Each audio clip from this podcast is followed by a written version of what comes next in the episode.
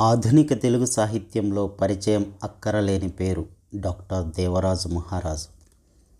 సాహిత్యంలోని అన్ని ప్రక్రియల్లో తనదైన రాజముద్రను వేసిన డాక్టర్ దేవరాజు మహారాజు డెబ్బైవ పుట్టినరోజు సందర్భంగా వారి గురించి ప్రముఖ సాహితీవేత్తలు వెలిబుచ్చిన అభిప్రాయాలను ఇక్కడ అందిస్తున్నాం. విని ఆనందిస్తారని ఆశిస్తున్నాం. ప్రముఖ సాహితీవేత్త డాక్టర్ ఆవంస సోమసుందర్ గారు ఆంధ్రభూమి దినపత్రికలో ఇరవై నాలుగు సెప్టెంబర్ పంతొమ్మిది వందల తొంభైన డాక్టర్ దేవరాజు మహారాజు గారి కవిత్వంపై ఒక అద్భుతమైన వ్యాసాన్ని రచించారు. ఆ వ్యాసాన్ని ఇప్పుడు విందాం. మహారాజు కవితాక్షరం ఒక నిశితాయుధం. నిజం చెప్పదలిస్తే ఇరవయో శతాబ్దం తెలుగు కవిత్వానికి సర్వ విధాల స్వర్ణయుగమే. సంశయం లేదు. ఎప్పుడో శ్రీకృష్ణదేవరాయలు ప్రబంధయుగం అంటారు చరిత్రకారులు. కానీ ఉత్తది. ఆనాడు నూటికి ఐదుగురు కూడా అక్షరాస్యులు లేరు. ఆనాటి కవిత్వం భువన విజయ సభావేదికకే పరిమితం. ఆ అల్పమైన అక్షరాస్యులలో కవితాప్రియులు మరీ లెక్కకు దొరకనంత అల్పసంఖ్యాకులు. వారికి ఆనాటి కావ్యాలు చదువుకుందామన్న కుతూహలం కలిగితే వందల వరహాలు చెల్లించి వ్రాయసగాండ్లచే వ్రాయించుకొని ప్రతి సంపాదించుకోవలసిందే. కనుకనే కవితాశ్రోతలు మాత్రమే సకృత్తుగా లభించేవారు. అప్పటి కావ్యాలు పరస్పర అనుకరణ స్వరూపాలే తప్ప వ్యక్తిత్వ ముద్ర వెతికితే తప్ప లభించేది కాదు. దానికి కారణం లేకపోలేదు. శిష్టజన కవిత్వానికి చతుష్పాద పద్యమే ప్రధాన వాహనం. సమాజానికి సైతం ఏనుగులు గుర్రాలు వృషభాలు వంటివే ప్రధాన వాహనాలు. ఇక్ష్వాకుల కాలం నుంచి ఇంగ్లీషు వాడి కాలం వరకు ఈ దేశంలో ఫ్యూడలిజం అవిచ్ఛిన్నంగా సాగిపోయింది. అందున తెలుగు గడ్డపై కవిత్వపరంగానైనా స్వతంత్ర ప్రయోగాలు జరగడానికి వీలు లేని గడ్డుకాలం వెయ్యేళ్ళుగా సాగిపోయింది. ఇరవయో శతాబ్ది ఆరంభం నుంచే నూతన కవిత జయఘంటలు దిశలలో ప్రతిధ్వనించనారంభించాయి. ఆధునిక యోచనాధార అపూర్వంగా ముందుకు దుమికింది. కవితకు ప్రయోగశీలత ద్వితీయ ప్రకృతిగా మారింది. పేరు తెచ్చుకోదలిచిన ప్రతి కవి స్వీయ హృదయ ఆవిష్కారంపైనే ఆధారపడ్డాడు. స్వీయ వ్యక్తిత్వ ముద్రను నిలుపుకుందుకే అహర్హం ధ్యానమగ్నుడై కృషి సల్పాడు. వైతాళికులకు పీఠిక రాస్తూ మహనీయుడు ముద్దుకృష్ణ నవ్య కవులకు అనుకరణ అంటేనే అసహ్యం అన్న మాట అక్షరాలా నిజం. అంతేకాదు నిరంతర నవనవోన్మేష సాలితో పురోభివృద్ధి పొందింది నవ్య కవిత్వం. ఆ నవ్యతే ఆధునికతకు మాతృత్వం వహించింది. ఆధునికత అంటే కొందరు అల్పమతులు అనుకునేటట్లు నవ్యతకో ఆర్వాచీనతకో సమకాలీనతకో పర్యాయపదం కాదు. అది అసలు కాలవాచి కానే కాదు గుణవాచి మాత్రమే. హేతువాదపరమైన తాత్విక దృక్పథం ఆధునికతకు చోదక శక్తికి. సర్వాత్మన హేతుబద్ధ ఆలోచన క్రమాన్ని ప్రతిబింబించని రచన ఆధునిక నామార్హం కానే కాదు. గతానుగతికత్వంతో ఆధునికతకు కనీసం ఆలోచనలోనైనా సరిపడదు. ఆధునిక కవులు పరస్పరానుకరణలతో పబ్బం గడుపుకోవడం నీచ వృత్తిగా భావిస్తారు. ఆధునికత్వం కాలవాచి కాదు గనుకనే వేమన యోగిని ప్రథమాధునిక కవిగా పరిగణిస్తున్నాం కొలుస్తున్నాం. వీరేశలింగం గారితోనే పద్దెనిమిది వందల డెబ్భై ఎనిమిదికి కించిత్ పూర్వమే ఆధునిక యుగ ప్రభావం విస్పష్టంగా ప్రసరించనారంభించింది. ఆ కారణం వల్లనే గురజాడను ఈ శతాబ్దికి ప్రథమ ఆధునిక కవిగా సమాజ వాస్తవికత జనకునిగా మనం గౌరవిస్తున్నాం. తదాదిగానే అక్షరాస్యుల సంఖ్య వేలాదిగా పెరిగితే కవుల సంఖ్య వందలాదిగా పెరగనారంభించింది. దానితో పాటుగానే కవితా రసికుల సంఖ్య అపారంగా పెరగజొచ్చింది. ఈ శతాబ్ది ఉత్తర భాగం మరీ ముఖ్యంగా ఆధునిక కవిత్వానికి బంగారు మొగసాలను నిర్మించింది. అనవతరం చిగుళ్ళ పండుగగా పువ్వుల జాతరగా సాగిపోతోంది. ఆధునిక కవితారంగం అసదృశ్య కాంతిరేఖలతో ప్రభాసిస్తోంది. ఇప్పుడు కవిమిత్రుడు డాక్టర్ దేవరాజు మహారాజు గాయపడ్డ ఉదయంతో అగ్రరంగానికి ఎక్కి వచ్చాడు. మరో కొత్త ప్రయోగ దక్షతతో సాక్షాత్కరించాడు. మరీ ముఖ్యంగా ఎనభైల దశాబ్దం ఆధునిక కవిత్వానికి శతపత్ర నవాబ్జంగా తనరారింది. విప్లవించే శక్తుల హృదయాలకు శతహృదమై భాషించింది సమహిత సౌందర్య భూమికలు వెలరారుస్తోంది. సౌరభ కాంతిచ్చటలతో చీకటి దుర్వాసనల పరిమార్చే కర్పూర దీపకలికగా ఉద్దీప్తమైంది. ఈ గాయపడ్డ ఉదయం పంతొమ్మిది వందల తొంభై మార్చిలో ప్రచురితమైన ఇందలి కవితలన్నీ ఎనభైల దశకానికి చెందినవే. నిజమే మరి. గ్రంథాలయం ఒక నిశ్శబ్ద సమాధిలాగే కనిపిస్తుంది. ఏ ఒక్క సమాధి కవాటం తెరిచినా ఒక రచయిత ఆలోచన తరంగాలి ఉత్తుంగ నాదంతో దర్శనమిస్తుంది. నిత్యం గతంగా మారిపోయే వర్తమానాన్ని సజీవ స్వరూపంతో సంరక్షించేది గ్రంథమే. పుస్తకమే మేధావి మస్తకం. దానికి పుట్టుకే తప్ప చావు లేదు.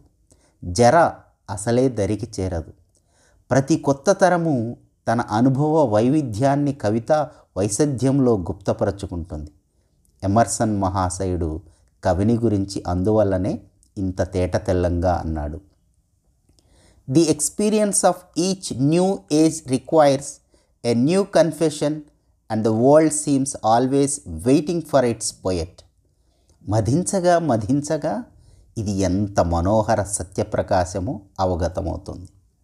ఈ కవి స్పృహలో వర్ణించినట్టు కవిత్వం ఒక మనోజ్ఞ విహంగమే. ఎంత ఉన్నత గగనతలంలో విహరించే ఖగమైనా దాని చూపులు మాత్రం నేల తల్లిని విడవవు. కానీ జడీభూత విశుష్క మనస్కులు జనారణ్యంలోంచి తుపాకీ పేలుస్తారు. అప్పుడు ఆ విహంగం వియత్తలంలోంచి జారి నేలపై పడుతుంది. ఆ పడ్డం విమర్శకుడి పాదాల ముందు పడుతుంది. విమర్శకుడంటే ఉత్త క్రిటికుడుగాడు సహృదయ సమభావుకుడు ఏ లలితానుభూతికి ఆగికోలేడు. నిరంతర పాంతుడు అంత తుపాకీ దెబ్బతిన్న కవితా విహంగం చచ్చిపోయేదే. కానీ కుర్రవాళ్ళు కొందరు సుతారంగా లేవనెత్తి గాయాలు నాజూకుగా కడిగి సంరక్షిస్తున్నారు. అందుకే ఇప్పుడు ఆ పక్షి సర్వాంతర్యామిగా మారిపోయింది. ఇంత సుందర భావజాలాన్ని అలవోకగా ఆర్భాటరహితంగా ప్రతీకాత్మక రసభావ సమన్వితంగా అభివ్యక్తం చేశాడు దేవరాజు. సాధారణ పదాల మూపులపై అసాధారణ భావభారాన్ని మోపాడు. ఎంత చిరంతన సత్యమిది! కలం కాగితాన్ని పెట్టుకున్న ముద్దు అక్షరం. జీవిత సత్యాలను జడభరుతులకు కవగతం చేయడానికి గుండెలు బాదుకుంటుంది కాగితం. ఆలోచన జీవకణాలను ఉత్తేజింపచేసే విద్యుత్తు అక్షరమే అదే విద్వత్తుకు కాంచన మంజూష. విద్వత్తు విద్యుత్తు వంటిదే అది చలనము కలిగిస్తుంది. సునాయాసంగా సుమధుర నాదము ప్రసరిస్తుంది అవలీలగా. రమణీయ దృశ్యము ప్రత్యక్షం చేస్తుంది అలవోకగా విద్వత్తుకు విద్యుత్తుకు మాదిరిగానే కోటి శక్తులు శతకోటి స్వరూపాలు. వెలుతురు వేడి చలనము రశ్మి ఉష్ణము చారణము విద్యుత్తుకి విద్వత్తుకి సమాన ధర్మాలే. కొలిమిలో కాల్చి సమ్మెటపోట్లు పెట్టినప్పుడే సామాన్య అయోమయం అసహాయ సూర్యుని అసిధారగా మారుతుంది. దానికి క్షరం లేదు క్షయం లేదు. అజరామర జీవన హేలకు అక్షరమే ప్రత్యక్షం. ఒక్క అక్షరాన్ని బహిష్కరిస్తే లక్ష అక్షరాలు పుట్టుకు వస్తాయి. దాని ప్రజ్వలన శక్తి అమేయం సంచలన శక్తి అకుంఠితం. అక్షరం మరిగిందా? వర్షమై సర్వాన్ని ముంచుతుంది. పబ్లికేషన్లోనే అక్షరం అమృతంగా మారుతుంది. లక్షలు సంపాదించే చేతులు తప్ప అక్షరాలను సంపాదించిన కళ్ళు కనిపించని పాషాండ జనశాందుల నిర్వీర్యులుగా మారిపోతారు అక్షరం ఎదుట. ఒట్టి కంటికి నిశ్శబ్ద జడదిలా కనిపించే అక్షరం జిహ్వాగ్రంపై సంచలించిందా? నినాదమై దిక్కులు పిక్కటిల్ల చేస్తుంది. అక్షర గవాక్షంలోంచి జిజ్ఞాస అంతరిక్షాన్ని అందుకుంటోంది. అంతర్వీక్షణంలో క్షణాల అంచులను శతారాలుగా మారుస్తుంది. ఐకాంతిక సమాధిలోంచి విశ్వజనీన దివ్య దృష్టిని ప్రసాదించే విరాన్మూర్తి అక్షరం. ఉపరితల వాస్తవికతల ఆసరాతో అంతరాంతరాల అగాధ సత్యాలను చేదుకునే ఏకైక సాధనం కవిత్వమే. దాని సులువు బలువులు గ్రహిస్తున్నాడు కనుకనే మహారాజు కవిగా నా పరిశీలన కర్హత పొందుతున్నాడు. జీవన సౌందర్యాన్ని ఉపాసిస్తూనే కఠోర కకోదరాలను శపిస్తున్నాడు. పదశ్రమలతో అలసిపోతున్న మంచి కవిత్వం పదనిర్దేశం ఉపసంహరించదు. ప్రతి క్షణము క్షుద్రభూయిష్టమవుతున్న సభ్య సమాజంపై కవిత్వం కశాఘాతాలు విసరక తప్పదు. ఈ సభ్య సమాజాన్నేనా హిందీ వాళ్ళు భద్రలోక్ అంటారు. ముఖ్యంగా న్యూరిచ్ మన సమాజాన్ని మ్యూనిచ్గా మారుస్తున్న యుగసంధిలో ఇది మరీ అవిస్మరణీయ కర్తవ్యం. కవిత్వ సులోచనాలు వర్తమానాన్ని సంవీక్షిస్తూనే కాలానికి అతీతమైన అతివేల భవిష్యత్తును ఆశ్లేషించే దీర్ఘబాహువులు ఆ శక్తి వీగిన నాడు కవితకు శుక్లాలు ఏర్పడుతున్నట్లే గుర్తు. అజ్ఞాత వీరులు పునాది రాళ్ళై భవిష్యత్ సుందర భవనాన్ని స్వప్నశకలంగా మోస్తుంటే కవిత్వముక్కటే వారి భారాలు దింపగలుగుతుంది. సర్వమానవ సమస్యా తోరణాలలో భ్రమరం వలె పరిభ్రమిస్తుంది కవిత్వం. జాతికి తెలుగు నేర్పుతున్న ప్రాథమికోపాధ్యాయులు తెలుగు తప్ప మరేదో నేర్పుతున్నారు. అందుకే మన పత్రికల నిండా క్రూరులు కనిపించరు క్రీరులే గాని. శృతులు వినిపించవు శృతులే గాని. చేపలకి చాపలకి తేడా ఉందో లేదో కూడా తెలియదు. సవా లక్ష భ్రష్టాచారాలలో మన నోటిపై కొట్టే ఈ అనర్థం ఒకటి. విషవృక్షాలతో నిండిపోయిన ఈ వ్యవస్థలో ఎన్ని అరిష్టాలను లెక్క పెడుతూ కూర్చోగలం? సమూల విచ్ఛేదనకు తర్జన విగడించడం తప్పడం మనం ఈదులాడుతున్న క్షుద్ర సంస్కృతి గురించి ఈ కవి మంటల నాలుకలు చాస్తున్నాడు. రక్తనాళాలలో సముద్రాలను విప్లవీకరిస్తున్నాడు. మెదడులో అగ్నిపర్వతాలను భుగ్నమునరిస్తున్నాడు. మానవతా విలువలు ఉరిశిక్షల పాలవుతుంటే త్రినేత్రుడవుతున్నాడు. నిరంతరం భీభత్సం సృష్టిస్తున్న క్షుద్ర సాహిత్య విషతాండవంలో దేశం హృదయ దౌర్బల్యంతో కొట్టుమిట్టాడుతోంది.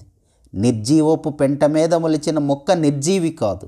క్షుద్ర సమాజంలో పెరుగుతున్నంత మాత్రాన జనమంతా క్షుద్రమైపోదు. వంటి ఆశావహ సత్యాలన్నిటినో అందిస్తాడు దేవరాజు. ఆలోచనలను ప్రేరేపించే అమృత లిప్తలే కవిత్వానికి జీవాంకురాలు. కాలపు క్షుద్ర కీటక వ్రాతం నుంచి కాపాడే నాఫ్తలిని ఉండలే పదచిత్రాలు. కాలం బలహీనతలు ఆపాదించకుండా కాపాడే రక్షా కవచమే సంవిధానం. నిశ్శబ్దాన్ని అంగీకారంగా భ్రమించే వాళ్ళు రేపు రాబోయే ప్రళయంకర శబ్దానికి గుండె పగిలి చస్తారు. తప్పదు. గాలి దయ్యాల గూర్చి గాలి కబుర్లు రాసి జనం తన వెంట నడుస్తోందన్న భ్రమతో వెయ్యేళ్ళు వెనక్కి నడిచే నవలాకారుల గూర్చి ప్రాథమికంగా మనుషులమని మరచి ఆడ అభిమానుల శరీరాన్ని కోరుకునే రచయితల గూర్చి భయంకర నిజాల్ని వెలిగిస్తాయి. అంటూ ధీమాగా పలికిన ఈ కవికి ఉదయకాంతుల తీక్షణత సమగ్రంగా తెలుసు. కానీ ప్రస్తుతం ఆ ఉదయం గాయపడ్డదని తెలుసు. భూమికి పర్వతం మేధ సముద్రం హృదయం. జీవన స్తబ్దత హృదయంలో గూర్నిల్లి కలపిలలాడుతుంటే భావ విద్యుత్తు ప్రసరించే సూర్యుడు మాత్రం కొండ వెనుక నుంచి ప్రతిరోజు ఉదయిస్తూనే ఉంటాడు. ఆకాశం చూరు క్రింద వణుకుతున్న అతిపేద ప్రాణుల లక్షల అక్షౌహిణి కర్మ సిద్ధాంతాల నిశ్శబ్ద దుఃఖం వైతరణిలా భూమిని ముంచుతూనే ఉంది అతలాకుతల మొనరిస్తూనే ఉంది. డ్రైనేజీ వంటి నిర్జీవ చైతన్యం ప్రవహించినంత కాలం గాలికి కాలుష్యం తప్పదు. శవాలు తేలుతున్న నీటిలో మృత్యువు బ్రతికున్న దృశ్యం మృత్యువు చచ్చిన కోణల్లో శవాలు బతికున్న దృశ్యం అనే రెండు పంక్తులు చాలు. అంతర్ముఖుడై ఆలోచించగల పాఠకుడికి అనంత పదచిత్రాల విశ్వరూపం సాక్షాత్కరిస్తుంది. ముఖ్యంగా ఈ కవి లఘు కవితలలో ఉల్లేఖనీయ పాదాలెన్నో ఎదురవుతాయి.